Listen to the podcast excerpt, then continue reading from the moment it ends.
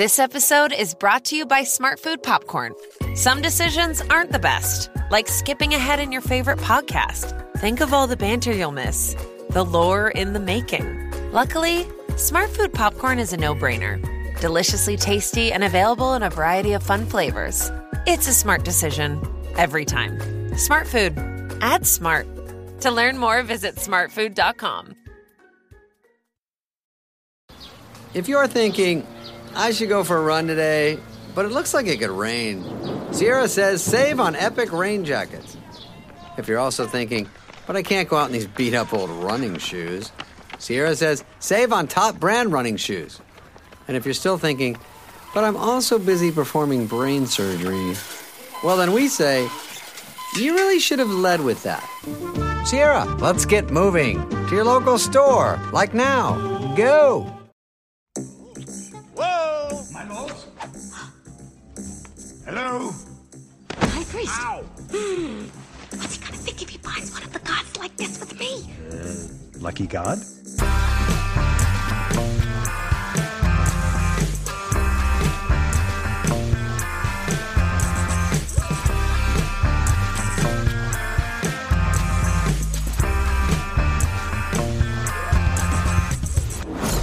Hello and welcome to Unequal Sequel. My name is Dave and I'm one of the two hosts of this creative podcast. And I'm Rich and I'm the other host of this creative podcast. Think of me as the boulder to Dave's Indiana Jones. He's quite possibly the coolest man on the planet and I'm a large mossy rock.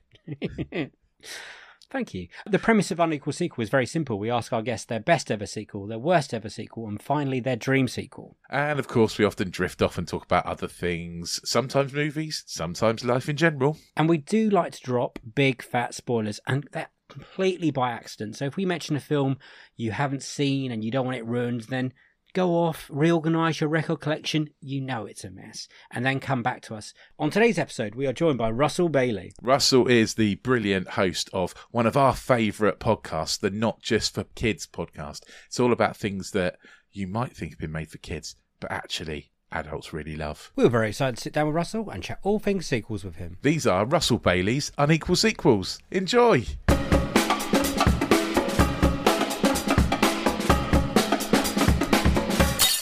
What was the first memory of a sequel you ever have? The Lost World, I think. I think it's the second Jurassic Park. I was like, I'm umming over my head if it's this or episode one of Star Wars, but it's probably got to be The Lost World. Like, that's got to be the one that I've much more distinctive memories of watching the first Jurassic Park because I made it to like the second T-Rex scene and then was taken out of the cinema because I'd spent about 25 minutes crouched down in the footwell, peeping over because I was that terrified.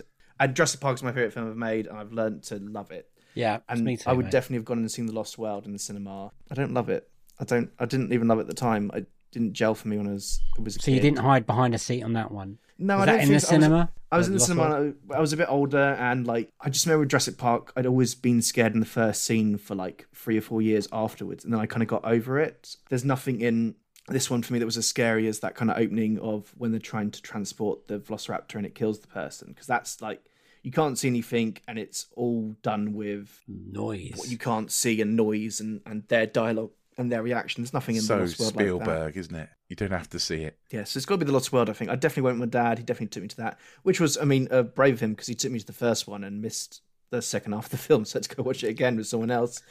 Yeah, so it would have been The Lost World. I would have gone and watched that. Yeah, and I've seen all the Jurassic Park films in the cinema. So, yeah. Oh, you're a devoted fan then. I'm a devoted fan. And how do you feel about the Jurassic World Park franchise as a whole? Listeners, he's got his hands in his face, so that can't be. Do you want to start with the old ones and work our way through?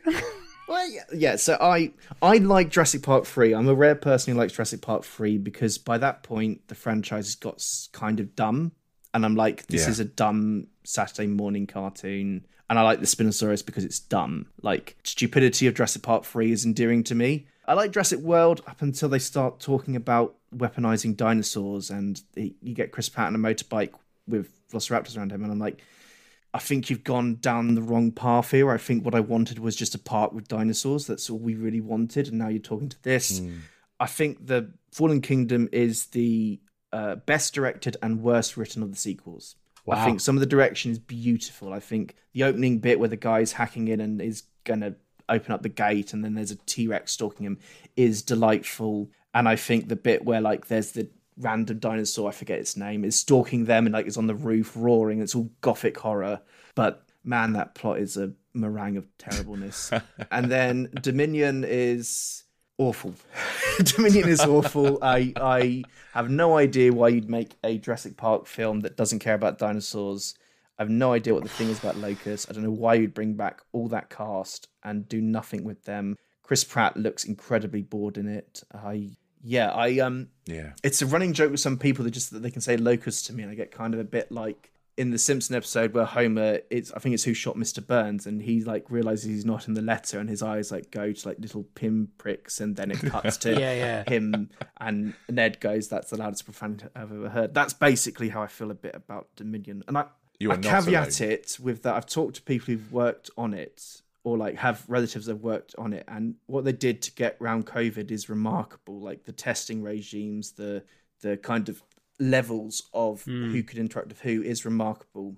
And I think a lot of what I don't like about it is kind of created so they could make it during the pandemic. So like that they go to yet another park and that you have to separate everyone, so there's only 2 or 3 people together at any one time. And what we really wanted was The Walking Dead with dinosaurs, right? Yeah. We wanted an actual Jurassic World. Yeah, wanted fun human interactions with dinosaurs. Like that, they've got a short where the T-Rex, I think, attacks this like trailer park. Yeah. It's tense and it's exciting, and there's none of that in Dominion. And they even had the first teaser is like a T-Rex attacking a drive-in cinema, and that's not in the film, and it feels just like I think they're trying to set up like next installments that don't involve Chris Pratt and Bryce Dallas Howard. So I guess the pilot, whose name escapes me, chemistry is essentially she's trying to be set up as like this like spin-off character, but yeah, somehow we end up in the exact same place we do in Fallen Kingdom at the end of Dominion, where like dinosaurs are loose on the planet. Like, yes, you did that in the last one. Please do something with it. And Dodson being the villain, as a Jurassic Park fan, I hate, because in his one scene in Jurassic Park, Dennis says his name repeatedly and says, "See, no one cares," and then says, "Nice hat. What are you trying to be, a spy?" So it's like it's going against the two things about him, which is no one cares who this person is, and the kind of corporate shenanigans by Biosyn, and we probably shouldn't even get into their name because, good grief, they're called Biosyn. Like, who could be unleashing these like evil locusts that are only attacking crops that don't use Biosyn's products? I wonder who it is. But that's a whole thing over there. Like, yeah, having him come back is just irritating to me. And then him having a canister at the end, like, I sat there for 2.5 hours. Like, I don't think I like a Jurassic Park film. Oh my god! I don't think I like anything about Jurassic Park. That must be so heartbreaking, devastating, and I think that Jurassic World Dominion is coming up for the most picked as worst sequel. I don't think we're far off more people picking that for their worst sequel than any other movie. People are angry about it, and I think that's because the first one is one of the best films ever. I don't think there's anything about it. Yeah. I think the second film is fine. It's just, it's got a problem. It follows Jurassic Park. Jurassic Park 3 does lose its way, and it's got some really stupid plot points. Like, yes, yeah, I mean, Tia Leone running around shouting "Ben" and the little kid like, just survives. How does the kid survive in any way on that island? I think Jurassic World, they had good intentions. Fallen Kingdom, I mean, they tried something different at the end of that film, and you either love it or hate it. But by the end of that film, you think, finally, we've got dinosaurs roaming the earth, and I think that's what anyone wanted to see from the end of the first Jurassic Park, when pterodactyls are flying away like next to the helicopter. You think, that's cool, let's see that. It's only taken like 900 films to get this point. And then you get to Dominion and they announce all the people at back. You think, brilliant, can't wait to see that film. I can't wait to see them all interact with loads of dinosaurs walking the earth like The Walking Dead. And then that doesn't happen. Do you think they should have waited? We've gone right off topic somewhere. Do you think they should have waited to after the pandemic to make that film? I believe so. Do you think that would have helped? Having watched it, and some of the stuff's even more pronounced because it was the same summer as Top Gun Maverick, which was a film filmed before the pandemic. Yes. And I mean, I loved Top Gun Maverick I went in hoping to not like it because my friend was telling me to watch it, and I was like, fine, I'll spite you, I'll go watch it and not like it. And I had the best time with it. And it's like, it feels real and kinetic and tactile. It feels part of our world. Whereas when I watched Dominion, because you got to shoot things in a certain way, you've got to make sure that not too many people are together because it's the pandemic. And I sympathize entirely with them, and it's a lot of the problem with some of the more recent Marvels ones. They clearly have just been filmed in a sound studio with like a couple of people at any one time. And that's part of the problem with it.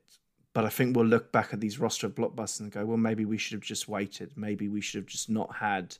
But then I'm not even sure if they would have had a film that would satisfy that kind of like that hint of gold of like, well, what if dinosaurs are everywhere? And I'm not sure they would have had that film because...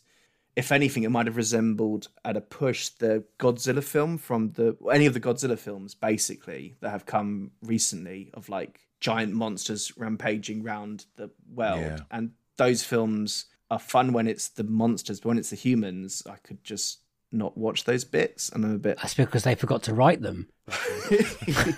That's why. It's quite clear. I've watched all those films. But I mean, I'll absolutely watch another one of them because it's always ridiculous when you get like Godzilla fighting whichever one of the ridiculous monsters it is. But then they got the brilliant Sally Hawkins, and she gets crushed by a bit of ice in the second one after just saying nothing. It's a bizarre film. What is your best ever sequel? So my best ever sequel is Batman Returns. I love Batman Returns. It is...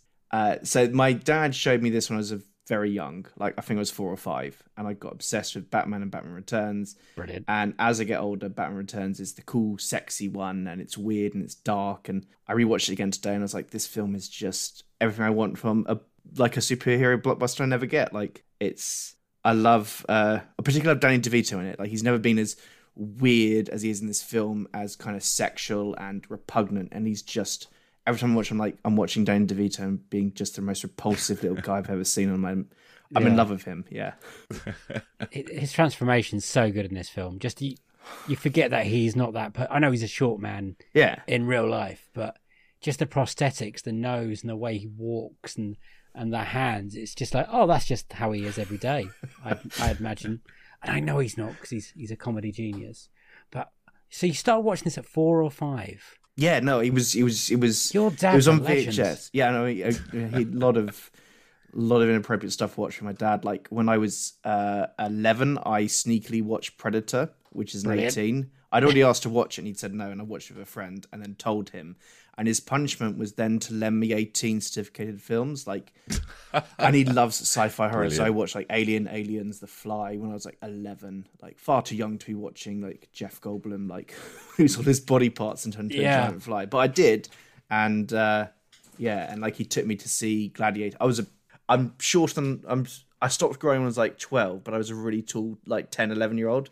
So he took me to watch Gladiator when I was like 10 in the cinema, and it was like I wasn't ID'd because I was with him, and B, I was a big lad, so and that was like a lot of my like early cinema memories are with him. I like him renting stuff on Blockbuster for me or showing them to me. Some good, some bad. Like I distinctly remember the summer we watched Speed and then Speed 2 in terms of sequels, and yeah, Speed is one of my favorite films, and Speed 2 is Speed 2. Batman Returns is just and I watch it like 3 or 4 times a year right now. I've got a bit too obsessed with it. I've got like my partner did me this art print of the weird duck boat car thing he has. She got an artist to draw it, and I love the art design. I love the look, the feel, the sound, and like the progression from this and Batman to like the first Batman is Batman directed by Tim Burton, so it's still primarily in like the what Batman is, and this is Tim Burton's Batman, so it's like it's even more black and white and grey. It's even more weird characters doing weird things. Like you got Pee Wee Herman at the start throwing his weird penguin boy into a river and goes from there. Christopher Walken's in this, and he's utterly terrifying. Michelle Pfeiffer is Michelle Pfeiffer, and like and it's just like I miss like sexy blockbusters. I miss it when they, you know, it was that they actually interacted in real life, and it wasn't just like, you know, person A, person B stands together, says scripted lines, and then there's CGI explosion behind them. And this, it's like Batman fucks. I am allowed to swear, yeah? Yeah, go for it. Yeah, Batman fucks. Swear as much as you like. That's my measure of like a good Batman is if he has sex. Like I liked the last Batman because while he was depressed, it was clear that he'd have sex. Like that's the thing. I think he, you know, he'd cry afterwards, but he would at least, you know. When I watched like, I don't know, George Clooney's Batman never once got near a woman. That's the problem there. He like, oh man, I don't mind whichever way Batman wants to go. But yeah, it's clear that he'd never had any human interaction with a person. Whereas Michael Keaton's Batman is sexy as. So like, he's cool, he's sexy. He has all this chemistry of Catwoman. And he got this weird little freak like the Penguin running around. I love it. I love everything about this film. Yeah. So did you watch this one after you watched Batman? I want to say yes. I want to say my dad would have done it that way around, but it was so long ago. I just remember watching these two films hard, and this one is the one that has stayed. Yeah. Like I've rewatched the Burton Batman. I've seen all that stuff, but the one if this is my Christmas film. One of my questions was, do you think this is a Christmas film? Absolutely. There's mistletoe. There's a Christmas tree. One of the last lines is "Merry Christmas, Master Wayne." I think it is. And it is. Yeah, I think any film set at Christmas is a Christmas film to me. Like that's why I love like things like Die Hard or Black Christmas or I think It's a Wonderful Life is a masterpiece, but only about 20 minutes is at Christmas. So it's a bit, for me, like, is this a Christmas film? Whereas Batman Returns is solidly Christmas, just, you know, in a really weird way. I mean, it's the biggest Christmas tree, isn't it? Yeah. Yeah. And the key plot point is the Christmas tree. It's true. Even though it was released in June. So, yeah, came out in June, despite being a Christmassy kind of set. Is that movie. Because it was released in America in Christmas, and then at that point... No, it was released in the US. Even in the US? Yeah, well, I've got no excuses then. That's really bad. But I mean, like Die Hard and Iron Man 3 are both set at Christmas, and they would have been big summer releases. I think it's only quite recently for me that it's felt like Christmas has kind of become a competitor to the summer. Like it's always felt a bit like there's that lag.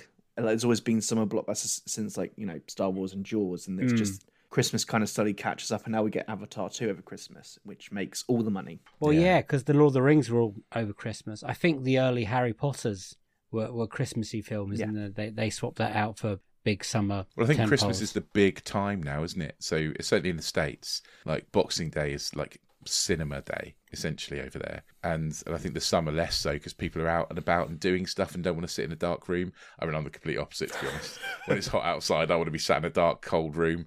Air conditioning as much as possible. Yeah, absolutely. It's a big selling point, air conditioning. Yeah. I mean, I was perfect age for this, because I was 11 when this came out. Oh, wow. And I remember watching this in the cinema and watching Batman just before. Like, we got Batman on video, and watching Batman just before going to watch this at the cinema and being really excited, slightly Batman obsessed at this point. Had a Batman lunchbox, and I was telling my wife yesterday about like the Penguin toy that I had that used to shoot an umbrella, and the Batmobile that used to like fold, all the armor used to fold out over it and stuff like that. I remember having the toys are amazing. Quality. Yeah, I had a little one of the boats, like the thing he is going through the tunnel in. I've got not anymore. I had it. I love that little ducky boat car thing. I really want one of those. That's so cool. I don't think I watched this until I was like proper adulty, I think, or at least mid-teenager. I didn't see it in 92. And when I first did see it, I wasn't a fan, guys. Really? I was not. I was not on board with Batman Returns for probably years until I got a box set, I think, of the Blu-ray box. You are wrong. I know. Hands up, I am definitely wrong, because it's a great Batman film. But I just think because I love the first Batman so much, and you know the Joker, Jack, just goes hell for leather in that film, and he still every scene. And Keaton is also brilliant in both of these. But I don't know, I just didn't connect for ages for Batman Returns, but now I do. I think Michelle Pfeiffer is absolute like in this film is incredible. And just hearing stories about how she had to be like sewn into her costume and couldn't breathe for hours and stuff. And just the combination of the three of them. And then Christopher Walken as the extra bad guy. It's just, he doesn't even get like a name in normally. It's incredibly put together. And plus it's a brilliant Tim Burton film. It's like Tim Burton before he discovered CGI and got a bit. I love Burton in the 80s and 90s. I love that kind of like practical vibe he has, that kind of look and feel. Like rewatching it today, it still looks beautiful. It's still a beautifully shot film. Yeah. And like you say about Pfeiffer, like Pfeiffer being a late addition, I think it was Annette Bening was cast and then was pregnant. So she obviously couldn't be this Catwoman because this Catwoman is... Yeah, you couldn't be pregnant in that suit. There's no all of it. Yes, but Michelle Pfeiffer is phenomenal, and it's such a fascinating... I think the sexual politics of this film is fascinating because she is like this kind of like almost parody of a working girl, like from the start, and like is like that kind of like self-deprecating working girl that you see in all these kind of 80s comedies. But her fate is to be killed off by her boss and then come back as kind of like a vengeful ball of fury that's just destroying people. And then like obviously has this chemistry with Keaton's Batman. It's hot. And then Walken is like a massive predator and monster in this, and then like you're watching the Penguin say he wants to show some woman his French flipper trick. I have to say the badge bit when he's just there for about 5 minutes putting a badge on, having a good old grope. Are you the hottest young something or other? But it's the bit where he bites the guy's nose. It just sticks in my head, like him saying it could be worse. We could be your nose could be gushing blood. Yeah, and they're like what? And then he bites his nose. This film was dark and weird. I understand why like parents hated it because the villain's plot is to kidnap all the kids and kill them. And that's what it is from the very start. Like, that's what he's doing from the very first time he emerges from the sewer. That's his plan. He gets distracted and goes off and does politics, but he collects all the names. He's like, this is my backup. I'm going to kill all these kids. I'm like, yes, that's what I want you to do. Come on, Marvel, do that. Have kids be killed off. Well, not killed, friends be killed off. I think Danny DeVito does a great job for being... Because there's nothing about him that should be scary, but because he's not like he can't fight Batman, can he? At any point, but he's got a machine gun and an umbrella. Oh, and I love, and none of that feels cheesy in this film, and like it does in the later ones. The practical effects are great, and I think I watched it last night with my wife, and we sat there going, she was like, "Those penguins do look a bit weird," and I was like, "Yeah, but." Give me a small person in a penguin suit over crappy CGI any day. Like I would happily take that. Some of them were real penguins, though, right? Some of them were real penguins. Yeah, I think it's like when we get the penguins like at the end, lifting in Danny DeVito's penguin into the water. Those are definitely men in suits. But I find it kind of an endearing moment because it's weird and it's like the film pauses for something that doesn't need to happen, which is that the penguins lift up their former, I guess, owner or king or whatever he is to them and Dad, gives him a burial. Yeah. I don't know about anyone else, but I had full on like Willy Wonka Oompa Loompa music in my head when they came waddling out to lift Danny DeVito into the water. But yeah, it's brilliant. I've got a question about Catwoman though, before we go any further. No, go for it. So do the cats give her special powers or do they just, she's not dead, they just wake her up? Because it's kind of like, I've never really understood what happens here, but I just read it as a comic book movie and something magical happens. That's what I'm thinking. Is it magical or does she just wake up with slight brain damage that makes her really vengeful? I kind of read it that she's a bit brain damaged myself. Like it could be supernatural, but Burton's ones aren't like explicitly supernatural for me. Like even though the Joker gets dunked into a vat of chemicals and drowns and comes back, like again, comic book logic means that people can almost die and then come back or can die and come back. And like she does have 9 lives, so she does survive the end, even though she gets electrocuted. So yeah, maybe there's a supernatural thing to it, but I think at that point for me, it's just that like she's had a massive amount of brain trauma at that point, and that explains a lot of her actions. Well, falling out of her like a 10-story building would do that to you, I think. Yeah, and I love the flip. I think she plays the two sides of that coin so well. Like you said, the working girl start, and when she, let's say, hits her head and then turns psychotic. I think she's great. So you think she definitely lives at the end? Yeah, because you see a shot of her, but yeah, I've always interpreted that she is still out there doing stuff, and like my favorite reading of the Burton Schumacher films that I've ever read is that the Schumacher films are the Batman films of the Burton world, and it comes after Bruce Wayne, grief-stricken from the loss of Catwoman, has revealed who he is and retired. And so they made films about Batman, and that's the Schumacher Batman films. Okay. Which is satisfying, given I don't love the Schumacher films, particularly one of them. I think one of them is quite... I'm always a bit like, have I taken acid? And when I'm watching Batman and Robin, because it kind of... I mean, Batman and Robin is awful. it's awful. But it's also total. I admire like total vision. I admire like when a director has total vision. Like I can't stand The Cat in the Hat, but I admire it for like a total vision of what it is. Like Bo Welch, who's the production designer on this, his like one directing time, and it's like total vision there, but it just doesn't work. Like this is total vision that does work. Yes, yeah. It's not the vision as such that I don't think that works for me in Batman and Robin. It's the one-liners. It's the fact that Arnie talks exclusively in one-liners. Like there's no dialogue. There's like literally just someone says a line and then someone says another line, and none of them interact with anybody. Like, crazy. Batman and Robin is a bunch of characters trying to get their saying in a trailer. Yes, absolutely. And a bunch of toys being sold at you, like the cool designs in this get warped, and then you've got to have like 15 bat suits, and there's going to be Robin and Batgirl and various cars and credit card Not good. So what do you think about Batman Forever? Because it's brilliant. I think it's... I have fun with it. I don't like Val Kilmer in it. I think Val Kilmer doesn't want to be there, and it's quite apparent watching it. But I do enjoy Jim Carrey's buffoonery. Is that what we called it? Yeah. And I do think... I think while I am annoyed with the recasting, because I think it was... Was it Billy D. Williams? Yeah, Billy D. Williams is in the first Batman. He's not in this one. Oh, not in this one. Okay. Because he was going to be in this as the Max Shrek character. That was going to be Harvey Dent, and that was going to be the birth of Harvey Dent. But they thought it was too much, so they pulled him out. Right, okay. Yeah, and I think Tommy Lee Jones is fun in Batman Forever. It's just I think that the heroes in that are much more pronouncedly not what I want to watch. Like a critique of Batman Returns, which I think is valid, but I disagree with, is that Batman is kind of in the background, and like he doesn't say anything until after the half an hour mark.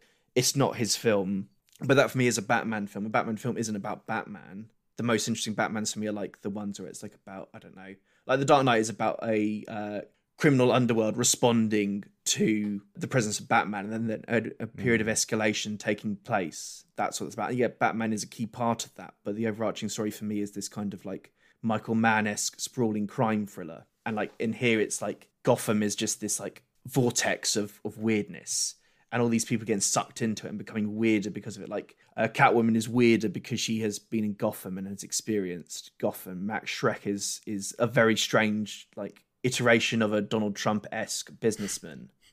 And like the Penguin was probably always a bit strange, but he feels particularly strange because he's been in the sewers of Gotham for so long, and he's just kind of been warped by this existence he's had. Yeah, I love its darkness. Do you think they had to try and propose it? So they couldn't start with the Penguin in Tim Burton. They had to like not go as weird early. I mean, the Joker's pretty weird, but that film does help build a world for Batman Returns when they can go a little bit more, even more gothic than the first one, to be honest. I think the thing about the first Batman is that with the Joker is it was always a character, so primarily Batman. If you haven't imagined, I love Batman. Batman is my favourite superhero.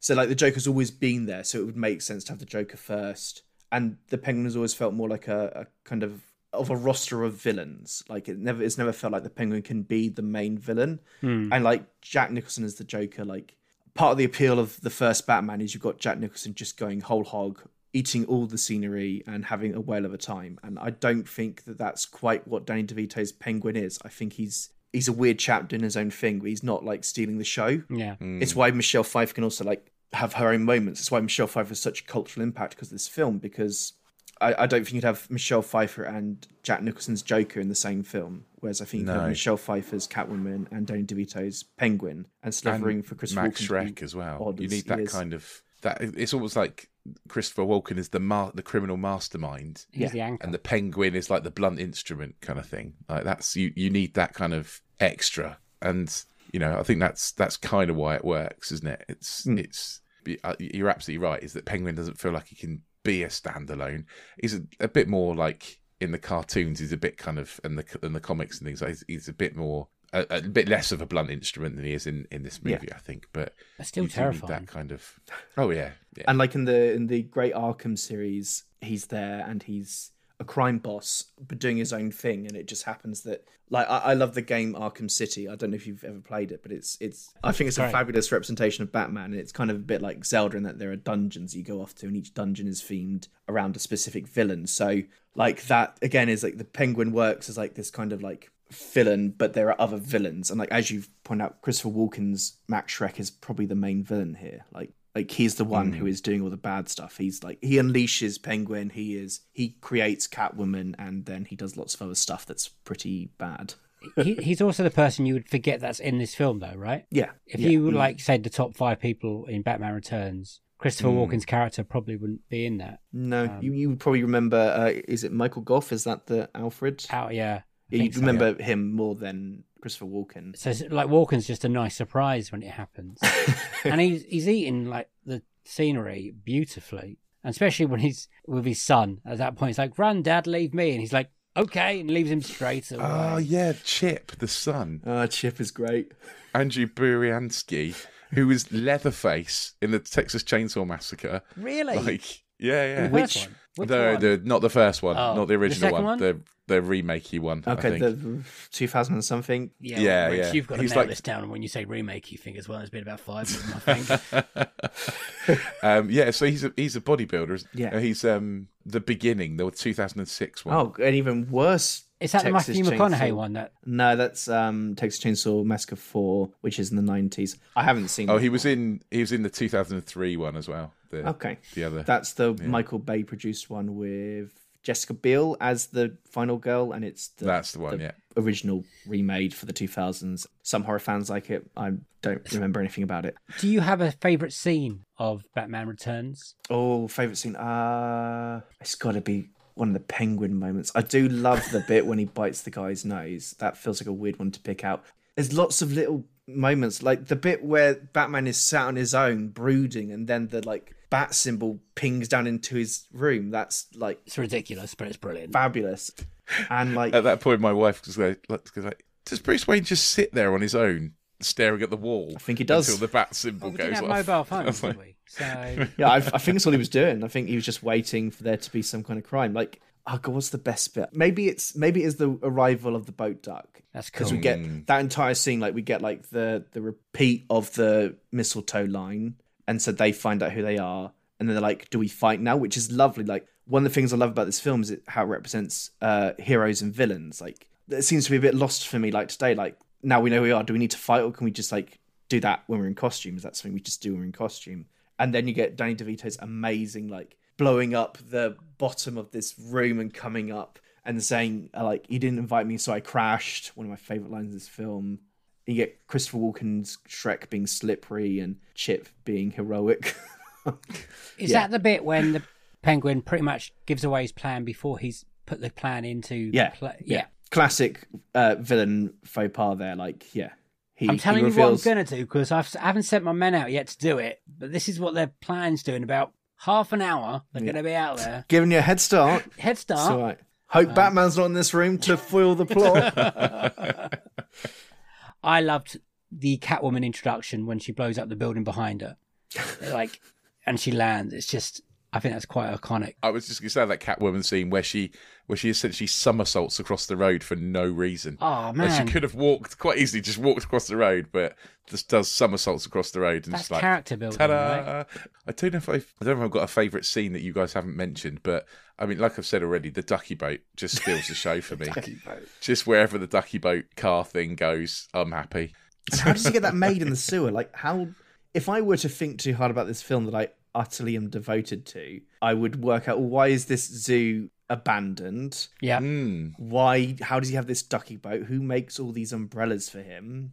You could pull this one apart. Yeah. I mean, he's got like all his little minions are like really tech geniuses because they all hack the Batmobile. Yeah, they can hack the Batmobile. That's a good scene where it's like Oswald's School of Driving, and it's like Danny DeVito hamming it up, and you like get this shot outside of his like battle bus thing, shaking back and forth because he's having the whale of a time. Yeah, yeah. Like he has vision, and he has the people to make his vision come true. Absolutely, yeah. He's recruited like half of Apple rather than to like build his stuff for him. We do have to quickly talk about future Keaton, because he was meant to do a Batman 3, which was Batman Forever, and he famously went, if Tim Burton's not doing it, I'm not doing it. He read the script and went, no, I'm good, thank you.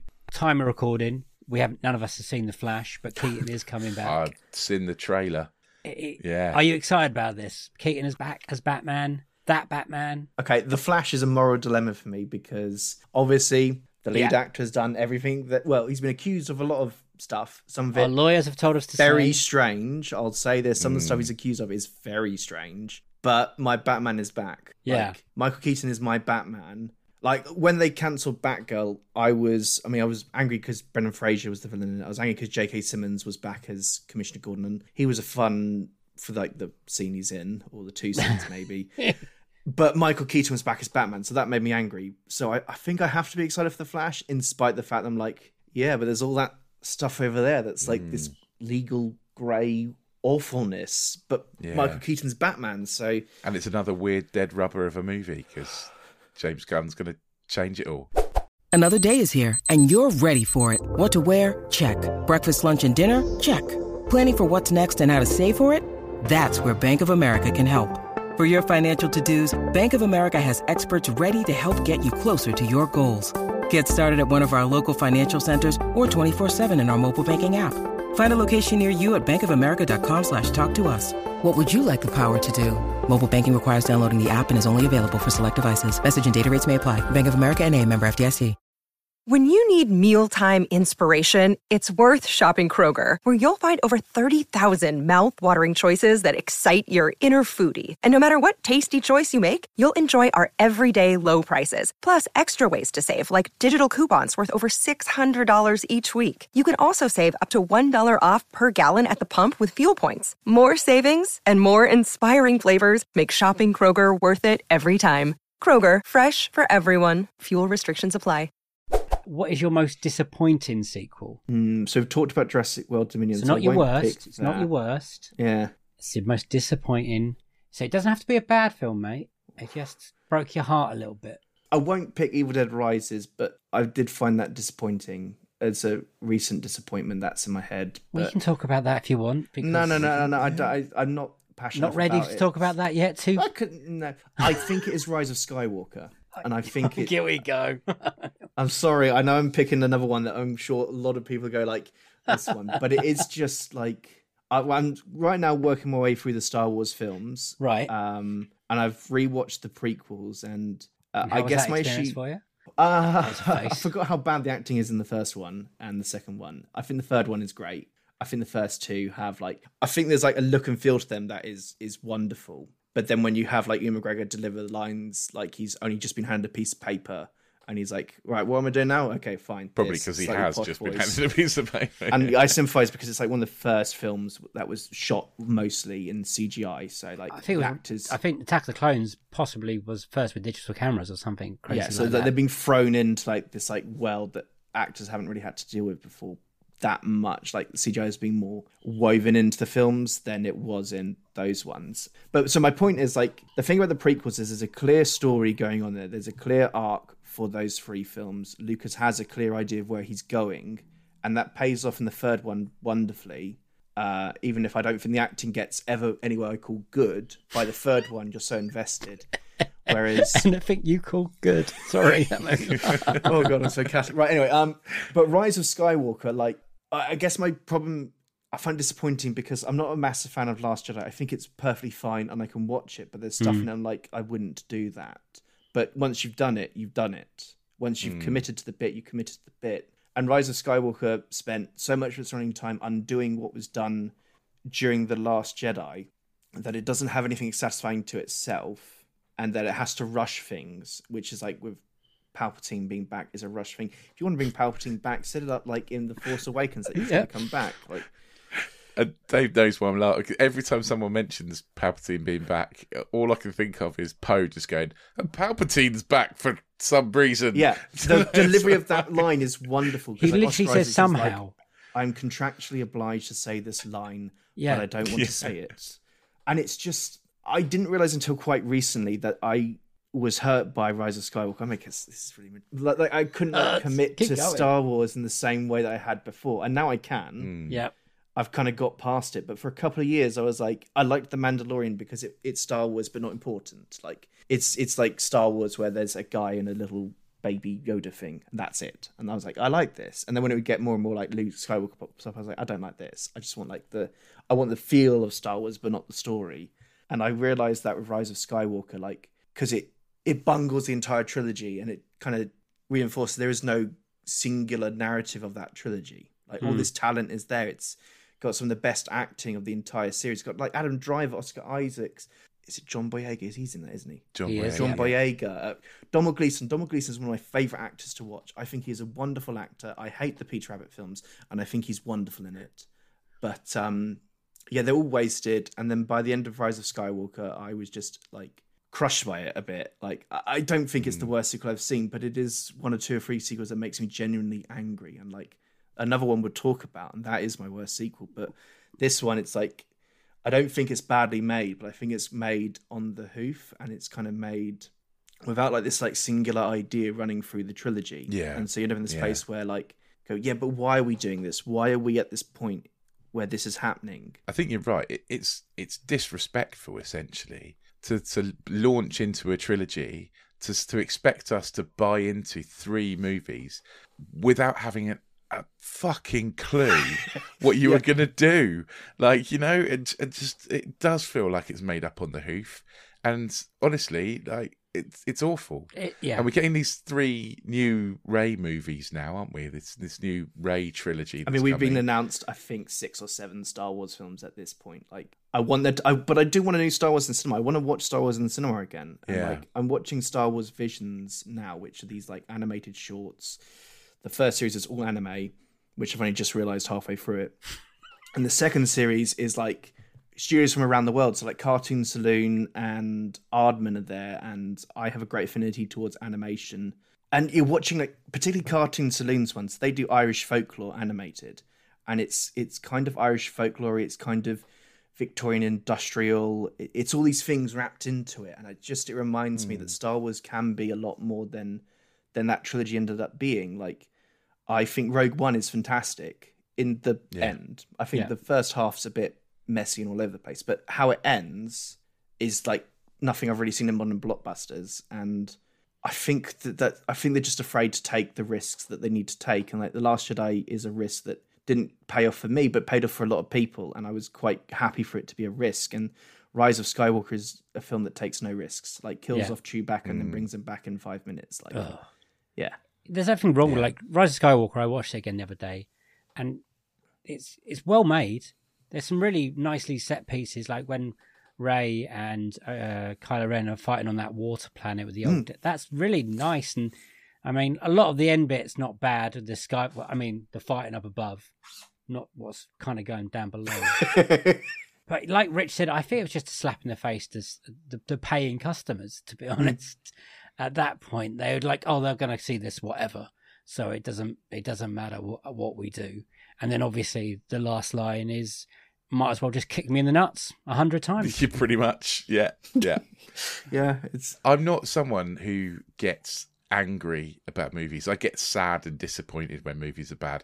I was viscerally angry at the end of The Rise of Skywalker, like so much so that I out loud in the cinema I said, oh, fuck off. And I was like... I had a headache because I'd rolled my eyes several times quite aggressively at some of the reveals.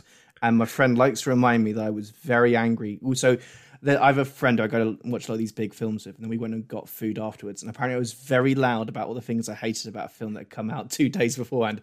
I was doing a Homer Simpson where I was telling everyone what was happening. But I don't feel that guilty because it's Rise of Skywalker, and people need to be warned. Yeah. They do. Yeah. I wish it was better. And I'm like you about The Last Jedi as well. I didn't love it. I've gone back to it and like it more now, I think. But I didn't love it at the time. But certainly watching it as a parent. By the diversion to the casino planet. I'm always a bit like, yeah, but they're being chased. You've said that this is really important. And I always am like, I think the humour doesn't quite click with me in this one. Like, I think The Force Awakens is quite good at its humour. I think it's quite a funny film. Organically, whereas I find it a bit more forced than The Last Jedi. But then because it's Rian Johnson and he can direct like, I don't know, a cup on a table and it would look like the greatest cup you've ever seen. Right, The Last Jedi is beautifully shot and put together, and I do like how it ends. I do like that it's saying that Rey's heritage doesn't matter. That is a beautiful idea that expands it out away from this like family drama that we have for so much of it. And like killing off Snoke is a great idea. It's just some of it's a bit like not as good as it should be. Some of it doesn't. I think my major problem was Luke Skywalker. Essentially, I just didn't feel like he was. It just didn't ring true with what we'd seen in other movies. And then watching it again as a parent, where he basically just gets so tired he dies. I was like, actually, no, I can appreciate that now. Yeah, like, you know,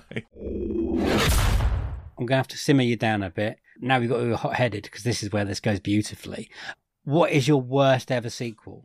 My worst ever sequel is Terminator Genesis, which I watch every single year. Why? Yeah, why?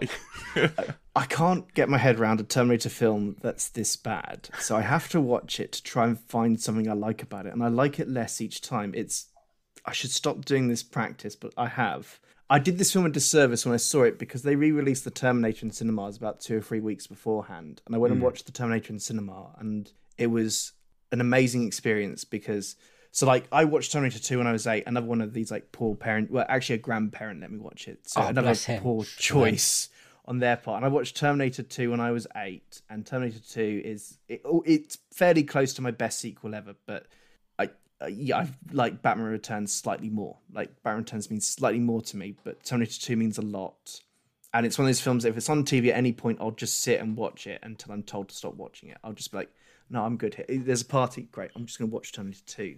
This bit's great. Well, you just say until this bit, and then you realise what comes after that. But you're like, oh, no, hang on. This bit. And then, I don't hate the other sequels. Like, I can find stuff to admire in most of them. I think that they're all kind of follies, but also like I love that Terminator 3 ends with them blowing up the planet. That's wonderful to watch. Summer blockbuster ends with nuclear death. But yeah, Terminator Genesis is just on every conceivable level a film I hate, and I hate very few films. I don't tend to hate films because it's too much effort. I mean, obviously the worst sequel ever is either The Son of the Mask or Speed 2. That we can agree on, but this is just for me.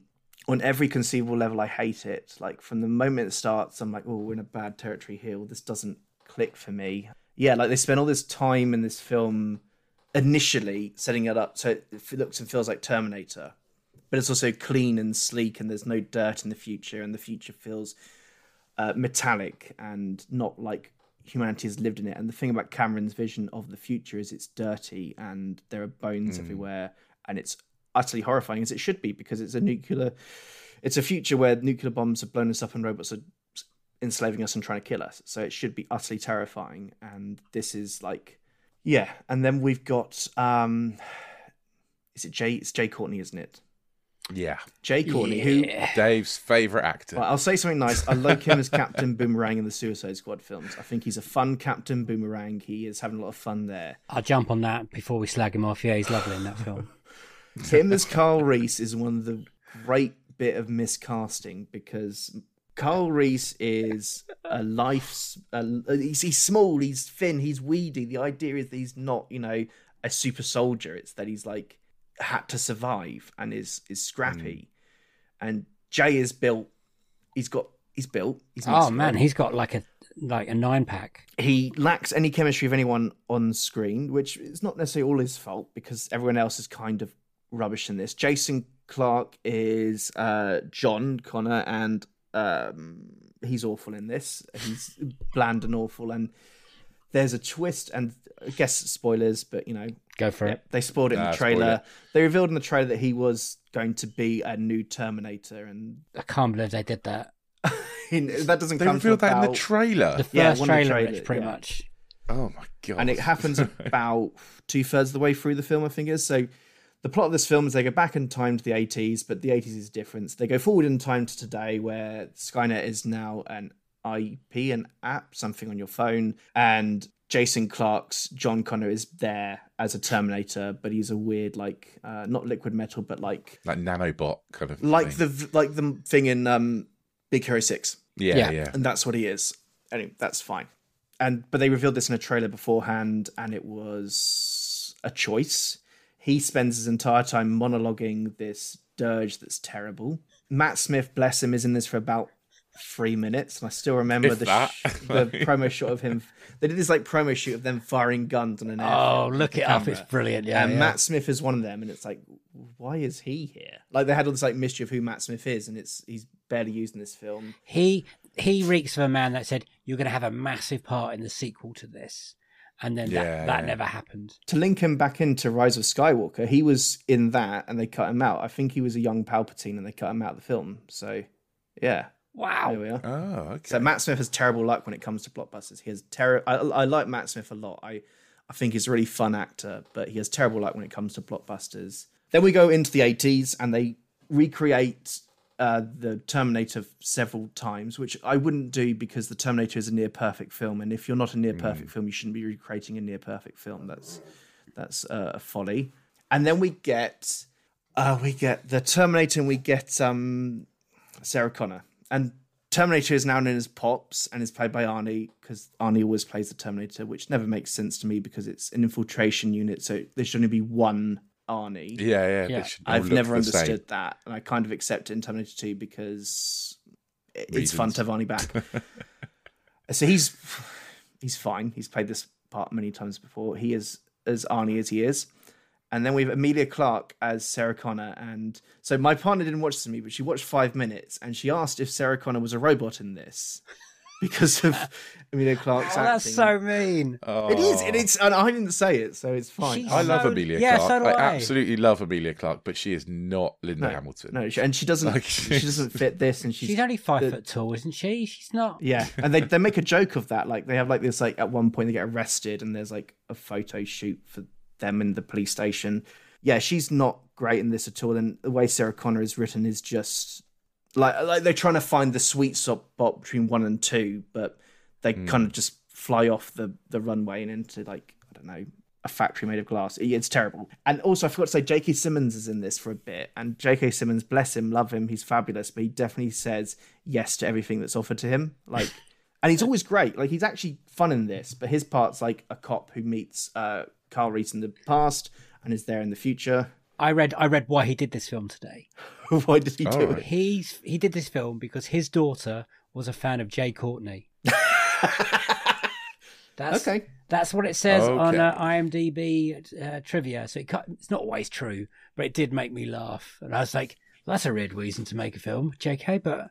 And then Jay Courtney recorded a nice message for the daughter. So he got something out of it. And you get Star Wars Schwarzenegger. I think it's fun, right? Sure. And then this film goes on and is just a slog, a bore. It's dull. And the other thing I find unforgivable is they bring back Joe Morton's character, who is, I forget his name, but he's the scientist in the second one. Dyson, yeah. Miles Dyson. Yeah, they bring back Miles Dyson because Miles Dyson and his son are in this for reasons, because they think it's cute.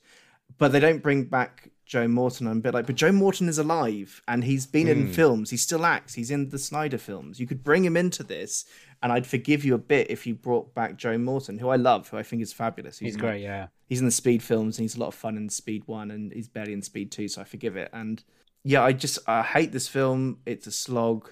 It's boring and neutered, and then ends with a tease of a season. It's soulless. It's absolutely soulless. And everyone's monologuing all the time. Everyone's giving these big speeches, and it's like no one here has like, if you've got a speechy film, they've got to have great voices. You've got to have, like, Patrick Stewart in the mix or something like that. And it opens with Kyle Reese's narration, and you also get a lot from Sarah Connor, and it's just badly written, poorly delivered, and it's this problem with the Terminator films that they're all trying to start new series, like. They all have to have stuff set up that isn't resolved. So we never find out who sent Arnie's Pops back. Thank you. What the fuck was that about? I mean, again, I'm guessing that was meant to come in the sequels that never made it. So, like, I don't know if you will have watched into the credits, but there is an end credits scene. I did, and I even text Rich because I know how trigger-happy he is at the end of credits. Yeah. There's a glowing red ball, and there's the hologram of Matt Smith, and it's like, Skynet will be back in the sequel, and thankfully this film did not make enough money for that sequel. No. I mean, you absolutely hit the nail on the head. I hadn't watched it until today. I watched it for the first time ever today. I must apologise. It's what we do. Fucking hell, it's boring. Yeah. It's so dull. Like, honestly, I was text Dave about 20 minutes in and I've got no idea what's happening. Like, I'm baffled. Absolutely baffled by what's going on. And Dave's like, I've just finished watching it and I don't know what happened either. And it didn't get any better. And it just, in the middle, just drags so much. It's so dull. I think I fell asleep for about 5 minutes and didn't notice. It made no difference. Even the action's boring. And, yeah, it is. And to say that about a Terminator film is staggering, because that's what the first two films, especially the second one, is known for. Especially set pieces. Like the first Terminator film, when Schwarzenegger's going for the police headquarters. Is fucking brilliant. And the bit in the club is also good. And then you get to this and it's just mind-boggling, boring, soulless. Jay Courtney, like, no one's got any chemistry. I can't understand. So we start off in the future in like 2000 whatever. Then we go back to 1984. But then for some reason we make a detour to 2017, whenever the film came out, or 15 or whatever it was, because he had a dream of something or other in the middle. Basically, he has like fake memories start like putting themselves into. I must stress, we should always go with what Looper says, and Looper says, and Austin Powers too, explicitly tells us not to overthink the time travel because you'll hurt your head. Like, well, that's the bit, because he tells his younger self at the end to go look in a mirror and say this line to you, and that must put so much pressure on that small boy to once a day just go look yourself in the mirror and go, Cybernet is Genesis and Genesis is Cybernet. All right, Mum, ready to go now, school. Why would the police bring in a young boy who has the same fingerprints? I don't understand why that is. I think they'd just be like, oh, there's an issue in the system, not let's bring that young boy in to meet his future self and, you know, give him a complexion. Like, and in most time travel films, that is a no-go. They can't go near each other, a younger self and elder self, right? If they touch each other, bad things are going to happen. I'm thinking Time Cop here. Or 12 Monkeys. 12 Monkeys, something like that. Yeah. Oh, man, it's shit. And why is Genesis spelt with a Y? I have no idea. I can't explain the choice in that. I guess it's to make a boring title less boring. I don't know. Like, why is it called Terminator Genesis? Because it's not about the beginning of Terminator. That's Terminator Salvation is about the beginning of Terminator, because that's set in the future. Like, that's set after the fall of man, and I mean, that's not a great film, but that at least gets some stuff right for me. Like, that's another one I haven't actually seen. Oh, it's very boring. So I thought this was going to be that, basically. I thought Genesis, that means the start of all this, right? So it's going to be the awakening of Skynet, essentially. That's what I thought it was going to be. And I was really disappointed that it wasn't. Have you seen Dark Fate? I have seen Dark Fate. How does... I think Dark Fate... I kind of think Dark Fate would be better for me if there was not Arnie or Linda Hamilton in it. I think if it was just new people and new Terminators. I didn't hate it. I didn't like it, but I didn't hate it. But can you remember it? You know, no, I can't remember anything about it. I remember. I get confused about which ones I've seen and which ones are which. Immigration Center, where they're like going through and the Terminator can come in. I remember the Terminator being able to duplicate itself and have two versions of itself. One is its skin, one is its body, which is kind of cool. There's cool ideas there. There are no cool ideas here. Like, Genesis has no cool ideas, and or anything slightly cool in this is from the other movies, which makes it instantly less cool. And it doesn't even look good or sound good. Like we talked about Rise of Skywalker. Like, these two films make me really angry, but Rise of Skywalker at least looks and sounds pretty decent. Like, it has at least a fun score from Williams and is shot well. This would be a 2-star film, but it's a 1-star film because it's a Terminator film, and it should be better. And like, in a world where you can have, I don't know, Prey, which is a similarly legacy like 80s action franchise being rehabilitated, you can do the same here. You can do something fun and interesting. You also have like a wealth of a timeline with time travel, so you can go to any point in Sarah Connor's timeline or the Connors timeline that gets you to that point and have a Terminator story. And so you could have, I don't know, Wild West Terminator or anything really. You could have it set in the 20s or the 30s. Terminator comes back in the 70s to like 8-year-old Sarah Connor. Show me that bit. Yeah, we have like, briefest of flashbacks to that, and that would be a good story. That would have been a better film. wouldn't it? Yeah, absolutely. Yes, yes, because you'd have a fun recreation of the 70s, and it would distinguish you from like all the Stranger Things like films that have come out about the 80s. You could have done something different, like. Yeah, there's so much you could have done with this film. So going in, were you thinking, I mean, you've already watched the trailer that's ruined it for you. Right. What were you thinking? Were you, okay, it's a Terminator film, Schwarzenegger's back. James Cameron had something to do with this. He I think he said that he was okay with it. I think he said he watched it, it was the best Terminator since the second one. Because if they didn't make this, he would got the rights back. And he eventually did get the rights back and made Dark Fate. He's produced that. That's why they rushed this. But this film was so much better if they didn't have, like, they were so confident it was going to be a trilogy. So confident it was going to make money. They were like, we can leave massive plot holes from this and we'll get to it. And, like, so to go all the way back to, like, Batman and Batman Returns, Batman is a total complete film. It has a beginning, middle, and end, and Batman still exists there and after, but the main story is completed. Yes. And then you get Batman Returns. So, like, you can have sequels to films that leave like a character alive, but doesn't leave threads to dangle for a mythic trilogy. I always get annoyed when I watch modern franchise films that are like trailers for, or like teasers for what's coming next. I'm like, no, just give me a good film and then I'll go and watch the next one if this is a good one. That's all you got to do for me now. You're just going to make this a good one and then maybe we'll do another one. Because like Dark Fate mostly resolves itself, but does kind of set up there's going to be a sequel, but so does the Terminator. The Terminator teases into a sequel really nicely. Like, I don't know, like, I always dwell on the fact that Terminator 2 takes basic threads, like basic little seeds that are planted really effectively at the end of the Terminator. Like, they kill the Terminator, but there's still an arm and there's still a bit of a chip. And that's key to why Skynet can exist in Terminator 2. And that's brilliant. It's brilliant taking those elements and then having them a part of the sequel. I also think there's an arrogance here for me in being like, we're going to redo everything. So we're going to undo Terminator 1 and 2, which always feels like a don't do that. Don't undo a brilliant original and one of the greatest sequels ever made. Just don't try and do that. Like, it works the Halloween films where you're like, we're going to go back and do a sequel after the first Halloween, because most of the Halloween sequels aren't very good or, you know, aren't necessary. But this, it's like, they like go back and undo all that's happened in the Terminator and then wipe out Terminator 2 and replace it with something that's a rip-off of Terminator 2. Yeah. Absolutely. I didn't realise quite how little money this made.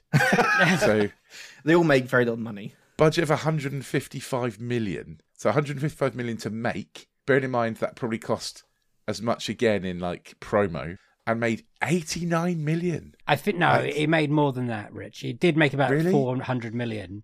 But I think it was big in, big in China. But it was massive everywhere around the world. Well, I'm saying massive. It made money everywhere else, but... Am I looking at the US? Yeah, but America. Right. But you're right. So it was about 155, maybe 200 million to make. And then you're looking at an extra 100 million, 150 marketing. And at that point, they were just like, it's not worth carrying on. And I think it nearly... And there was meant to be a TV series as well. So it was meant to help at the same point. And they now... And it never happened. And you know what? Thank fuck for that. But yeah, the Terminator rights get punted around all the time. Like, I don't think any single film... Would you watch another one? Yeah. Me too. Yeah. Like, I'm ready to be hurt again. This, Die Hard, for a long time, Predator and Alien. Like, those kind of like 70s, 80s franchises that are core pillars of my like transition from family films to like verticals, real films or adult films. That I would watch another one of these begrudgingly. I just hope they do like the route that Prey did, which is to take the essence of it and then put it somewhere else. Just put it somewhere else. I don't want Arnie in the next one. I love Arnie to bits. He's a fabulous, fabulous screen presence, but he's far too old to be playing this part now. Like, he's far too old to be this character. They only make it work in Dark Fate because he's been around for like 30 years, so he's aged into where he is, and they do the same here. But you know, let's say they stole Pops. That idea from Genesis, didn't they? Thought we could he's called Pops in this, and every time she says Pops, a little bit of me dies watching it. I don't know why. I watch this every year because I'm a sucker for pain, and I cannot imagine watching this every year. I don't. I cannot imagine watching this ever again. Like... I don't recommend it.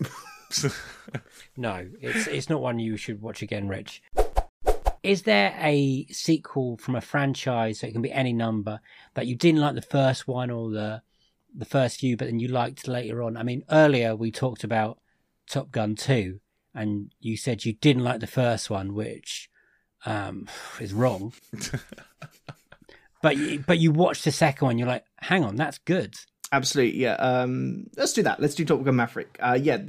So my thing about the first Top Gun is I saw it a long time after I should have. I should have watched this when I was a teenager. I watched this when I was about maybe 30. Like, I watched it very recently, and I watched it in an afternoon, and I just didn't get the fuss, and I didn't feel it, which I'm sorry, but yeah, like, and then. That's fine.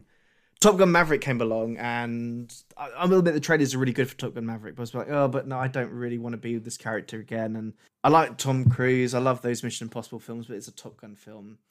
And then I watched Top Gun Maverick, and I realized a lot of why I like it is it kind of fixes stuff about the modern blockbuster for me. So it's like, it has stakes.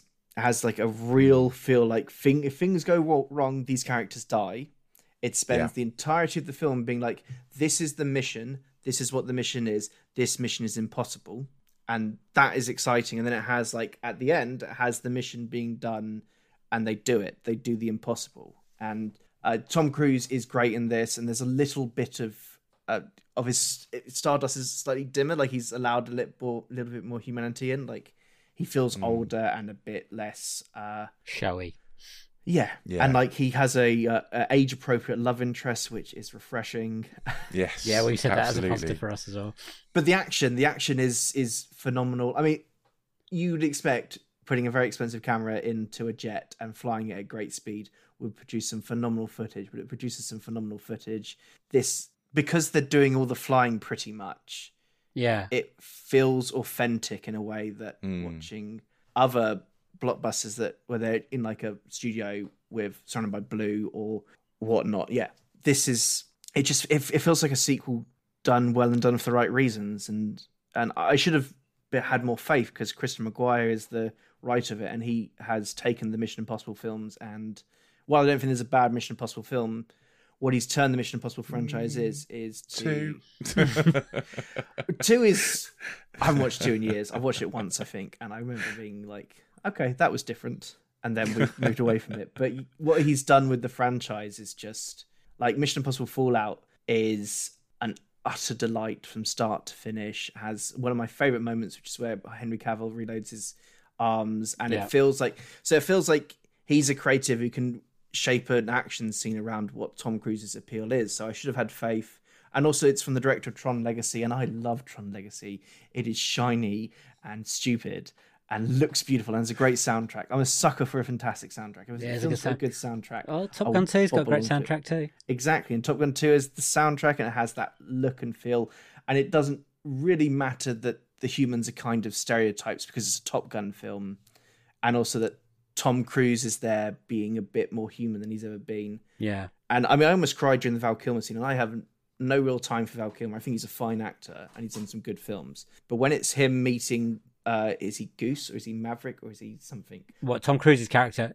Iceman. Yeah. When he meets Iceman, it's like I felt myself on the verge of crying, and I only really cry at animated films. So it's got to do something right if I'm crying at a live action film. And there's just all this weight to that kind of moment that even someone who doesn't like Top Gun can feel this weight, and also because it taps into the real life experience of Val Kilmer in this point in his life. And it feels a beautiful moment to include Val Kilmer in the way you can include Val Kilmer. Yeah, I think it's masterful. And I hope that the lesson taken from Hollywood is that they can get back to a place where they'll actually have cameras in a place and film it. Like, that feels like revolutionary, but... Well, the other day they announced they're going to do a new F1 film. And it's the director of Top Gun 2, Jared Bruckheimer again. And I think they're actually going to become for one race only. They're going to be the 11th team or something. And they're going to put cars... No, it can't be the 11th team. There's more than 11. I can't actually remember.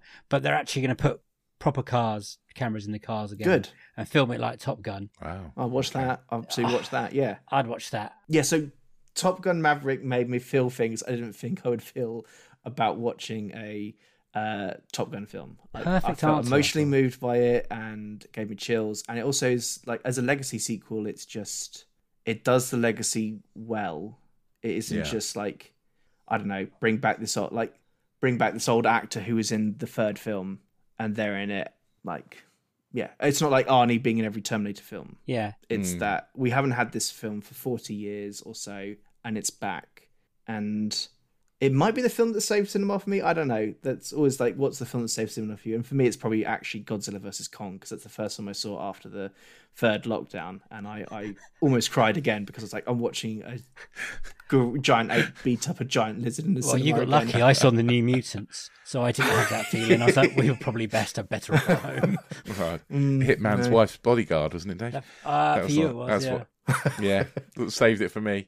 But Top Gun was just another experience, like IMAX, and I think it does. Like I'm a big Top Gun fan. My family brought me up on Top Gun, and I cried out literally for the whole of that film. Yeah, to do that for me, and then to do what it did for you when you're not a fan at all. Yeah, the first one's ridiculous, and I can understand that because it is quite cheesy, especially when you haven't grown up with it, and the first time you watch it when you're 30.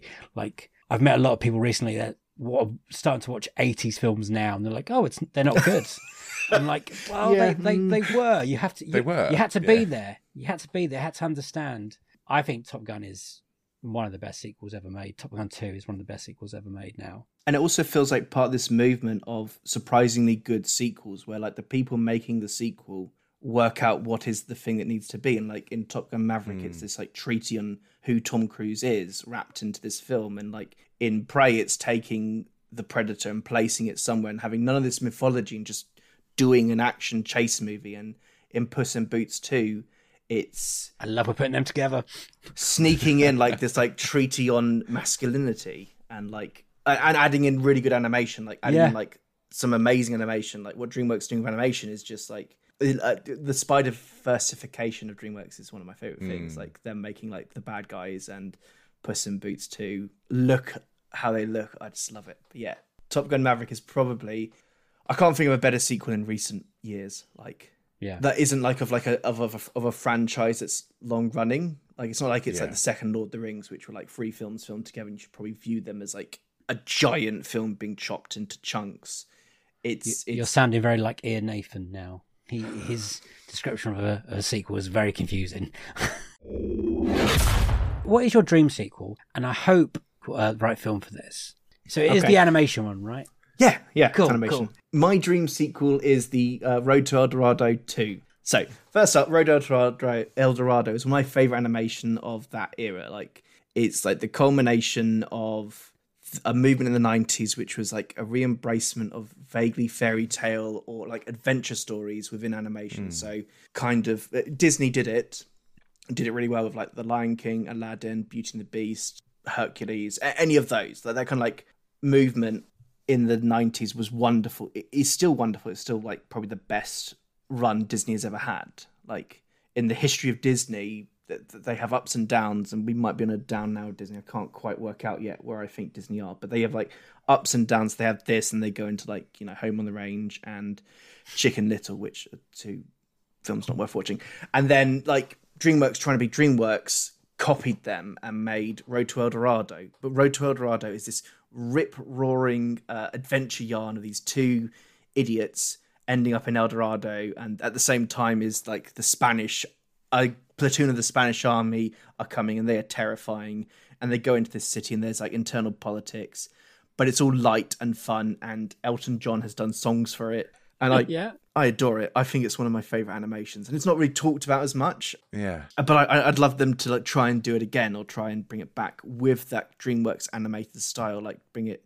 So like how they did with Puss in Boots 2, where they took a character that I had very little massive... he's fun, but he's sort of like a parody. He's a support character, isn't he? He's a support character. He's a parody. And then in Puss in Boots, The Last Wish, his journey is beautiful and profound and moving. That kind of idea that you don't have to be the hero. You don't have to be you don't have to be a myth, a legend. You can be just who you are. Yeah.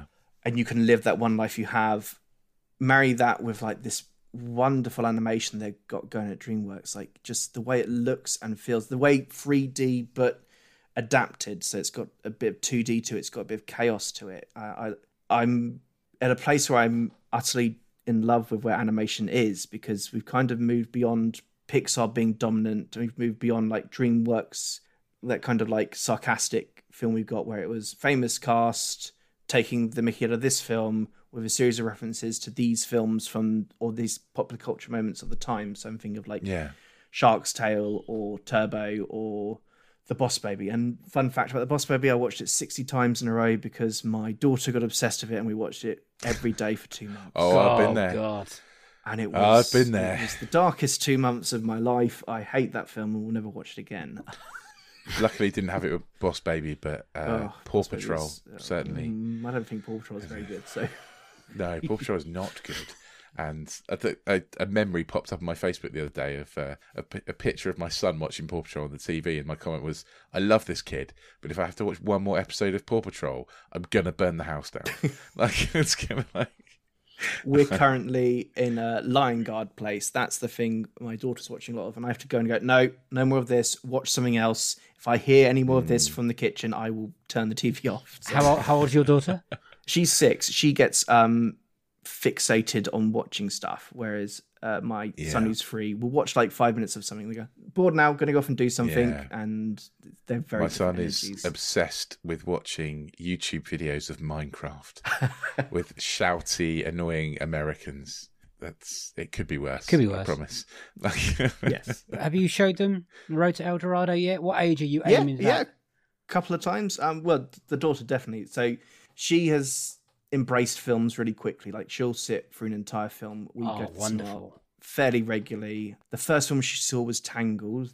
She'd already watched it, so I took her to the cinema to watch that. But yeah, like, some of my favourites and my moments now are the ones I've taken her to. Like, there was a Picture House Kids Club of the first 3 Wallace and Gromit shorts, and they mean the world to me. And showing her particularly The Wrong Trousers, which I think is one of the great action films. That train sequence is one of the great action sequences because it's fast, kinetic, and done in claymation. I'm like, how did you do this? How did you make this happen? So she quite likes Road to El Dorado. It's not one she reaches for in the same way as, I don't know, The Lion King 2. She prefers the bad Disney sequels. Oh, God. Like The Hunchback of Notre Dame 2 or Pocahontas Getting Lost in London. Yeah, Pocahontas 2 and many bad sequels have been watched. But yeah, so bringing it back to this animated sequel, it's like, I think it's time we bring this one back. I think it's time that DreamWorks go back into their vault and pull this one out and be like... I love that you picked this film because, one, I never heard of it or watched it. I thought it was a Disney film. Wasn't. And then reading about it... By the way, I watched it and really enjoyed it. I quite enjoyed it too. I read about it and I was like, they recorded Kevin Kline and Kenneth Branagh together, apparently, and that's why it's so... They bounce off so well together. They do, but Kenneth Branagh in this feels weird. I did read a line... Strange choice. I did read a line that said, from a reviewer, it says, less you know about history, the more enjoyment you get out of the film. And I think that's correct. But then I read what happened. No one saw it, Russ. No one saw it. Didn't make any money. It's like, it's a massive bomb. Didn't even make its money back. I've picked a sequel to a massive animated bomb, and DreamWorks have several franchises. They don't need to. They're probably going to make another Shrek. They're making another Kung Fu Panda. They could make another Madagascar. There are many franchises for them. DreamWorks made 2. A pair of 2D animated films, this and Prince of Egypt. And Prince of Egypt made enough money to wash its face. It wasn't a hit. Prince of Egypt's got a musical. Yeah. Did they do like Sinbad as well or something? They did do, but Sinbad's sort of 2D, 3D. So yeah, Sinbad will include that. But yeah, like this one was around the same time as Shrek, they were making it. And so you can see like there's like these two like paths that they're kind of like taking themselves down. One is like, well, if 2D animation still has an appeal, we can do the 2D animation, but if it's 3D animation, we've got Shrek, and the rest is history. But yeah, this did not make money, which is tragic. And like, I think it's got some white savior issues. Like, I would definitely recast Tulio Miguel. I was thinking, but could you? Because they're the selling point of this film. No, but you could recast them if you have like Oscar Isaacs and Pedro Pascal. I'd watch that. Yeah. See, sorry, you got to get like 2 zeitgeisty men who are friends, who are of an appropriate ethnicity. Yeah, okay, and that's who I'd go for.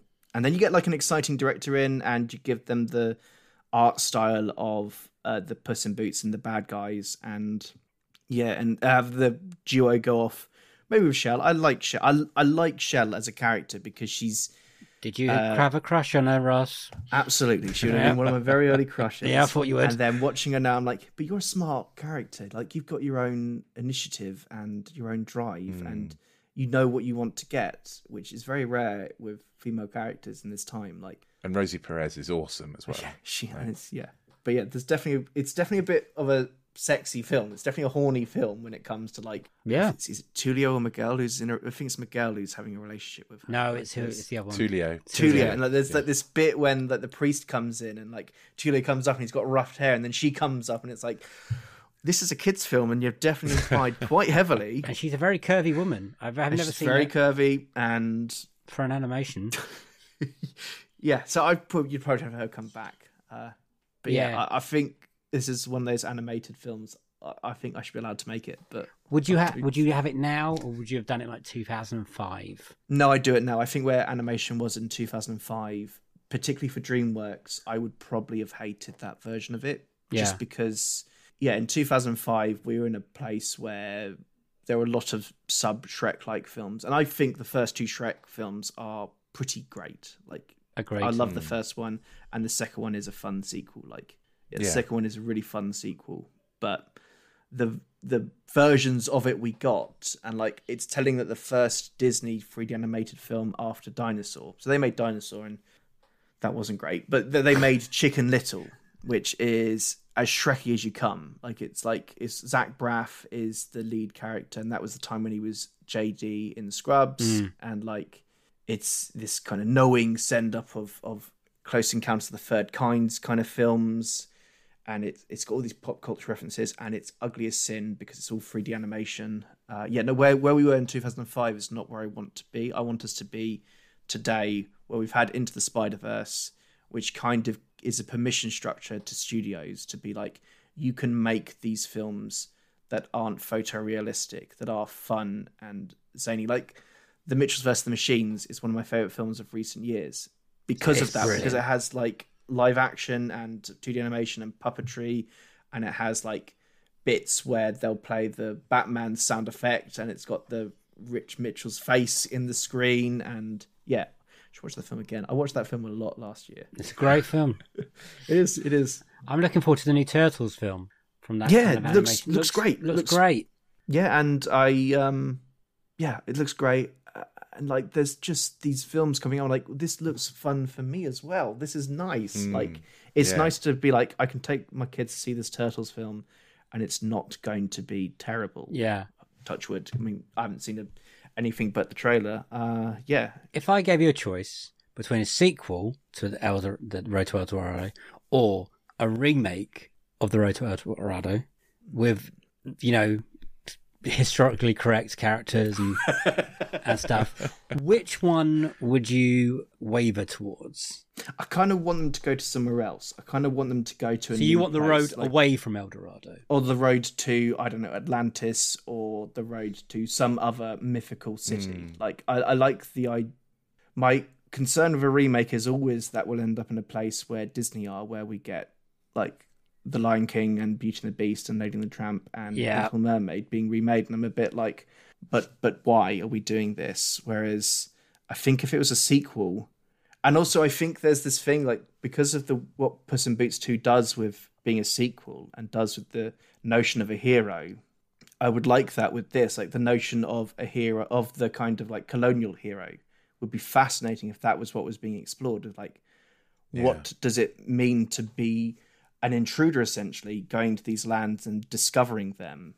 Like, yeah, it would be fascinating to see how that feels. Essentially, they're Spaniards in Central America just before the conquistadors land, aren't they? So, like, Cortez is real. Cortez is a monster, but a real monster. Like, he exists, and he's going to burn down this entire forest. Like, he's going to destroy the forest, destroy the people there, put them into slavery, mine it for everything it's worth. That's what really happened. That's real. Like, that's what the terrible, terrible story. Yeah, absolutely. And so something that explores that, maybe, because Cortez doesn't feel like, you don't quite get there with Cortez, I don't think, on this, do you?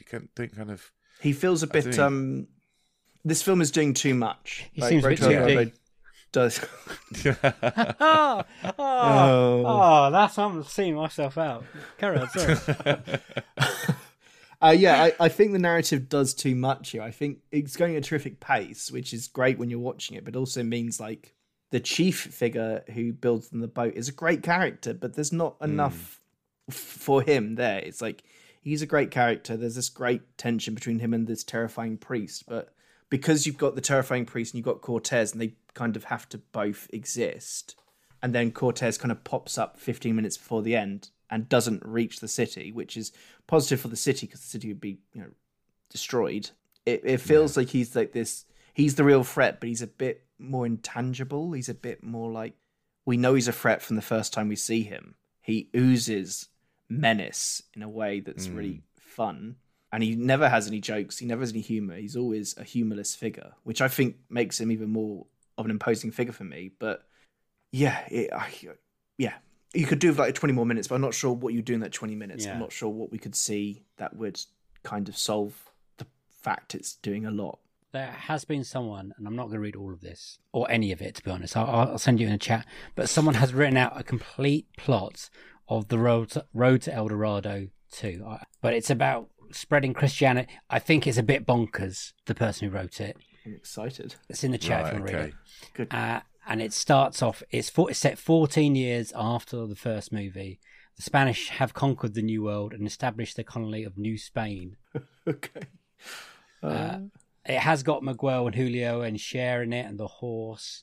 The horse! It introduces new characters. It seems about spreading Christianity across the local heathens, as he puts it. That sounds bad. Yeah, I don't want that. No, it's not. I don't want that. I don't want it to be about how actually the colonizers were good. Nah. But it seems that Miguel and Julio have settled somewhere in South America and protecting a hidden city. Okay. Of of people who worship their gods. Okay.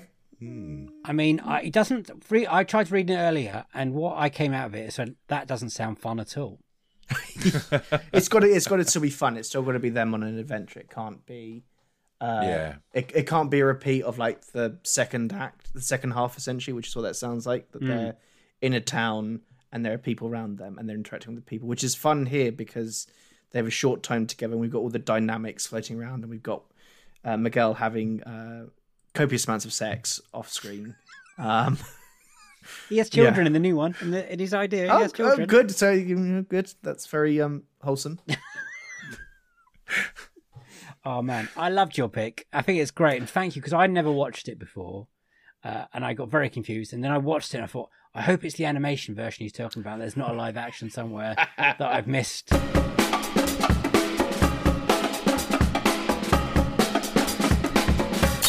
Those were Russell Bailey's Unequal Sequels. I love talking to Russ. He's great, isn't he? He's so passionate about film, isn't it? And also, I love talking to Russell as well. He is the man. Yeah. Great picks. I mean, Batman Returns, brilliant shouts. We love a Michael Keaton Batman. Danny DeVito's the Penguin. Lovely choice. Terminator Genesis for worst. I mean, no arguments here. It's a... big old load of poop. It's the worst Terminator. Oh, yeah. Maybe it's not. It might be. It might be the worst. It's close. It might be the worst Terminator film, yes. And then Road to El Dorado, that I'd never seen before. What an absolute delight that was. Can't believe it. Never seen it, never heard of it. No, it's great. I'm surprised there wasn't a sequel. I'm surprised that no one watched it back when it was released back in 2001. Yeah. And if you like the chat we had with Russ, then go and check out his Not Just For Kids podcast. Me and Dave have been on it. We have been, yeah. We talked about Ghostbusters. Great listen. We did talk about Ghostbusters. And I think, are we going to run it again? Yes, we are going to pop up on the next run. We can't tell you what and when. But no, we don't want to spoil it. But our voices will be heard on that podcast, Not Just For Kids, with Russell Bailey. Yeah. Go and give it a listen wherever you get your podcasts. Yeah, it's great. It's really great. And I recommend his animation chats mostly because the man loves animation, loves animation and knows his shit. So go listen to that. Yeah. What else can we tell him? While you're off subscribing to Russ's podcast, then why don't you hit subscribe on our podcast too? We'll drop into your pod player of choice every single week and twice a week at the moment whilst we're doing our interview season. Season 5, possibly the best season we've ever done. Some people are calling it our Fast and Furious season. Because it's an absolute game changer in the franchise. So, you know, not to big it up too much, but it's pretty special. It's pretty special. You want to hit that subscribe button. And while you're there, if you want to give some likes, give some hearts, give us 5 stars, tap us at a review if you're on Apple Podcasts, that would be lovely. We do appreciate those. And if you really, really love us, get yourself over to anotherslice.com/unequal sequel, where you can join our subscription service for just $2.99 a month. You'll get a sequel to this episode, and in fact, a sequel to all of our interview episodes from this season and last season. You can also get some loads of extra content, bonus content, like our Flash review, which you can listen to for absolutely free. You don't even have to subscribe. You can get our Disenfranchised series, and you can pick up our Box Set Mentality series too, both of which are like having a whole extra podcast just for you. If you like what you hear and you want to talk, get in touch, tell us what you thought of Russ's picks, get onto social media. We're at Unequal Sequel on Instagram and Twitter. Or you can send us an email, unequalsequel@hotmail.com. I'm so glad you get to do that, and I don't have to waffle for all that. It confuses me, and I think you do a great job every week. Thank you for doing it, sir. I do appreciate it. It's a lot of it. Thank you, everyone, for listening. We really appreciate it. Go check out Another Slice if you want to hear more from us. It's actually really brilliant. It's like free podcasts if I'm trying to get technical about it. Thank you to Russell for being on this week's episode. There is going to be another episode next week. It's episode 5, yep. And it's a cracker. It is a cracker. It's absolutely brilliant. Yes, it's a great one. Make sure you subscribe. And has a big fat sequel chat to the sequel chat. So I've got nothing else to say. Rich, you got anything else to say? Nope. It's a goodbye from me. So it's a nice, simple bye. Just a bye. Bye. And a goodbye from him. Bye.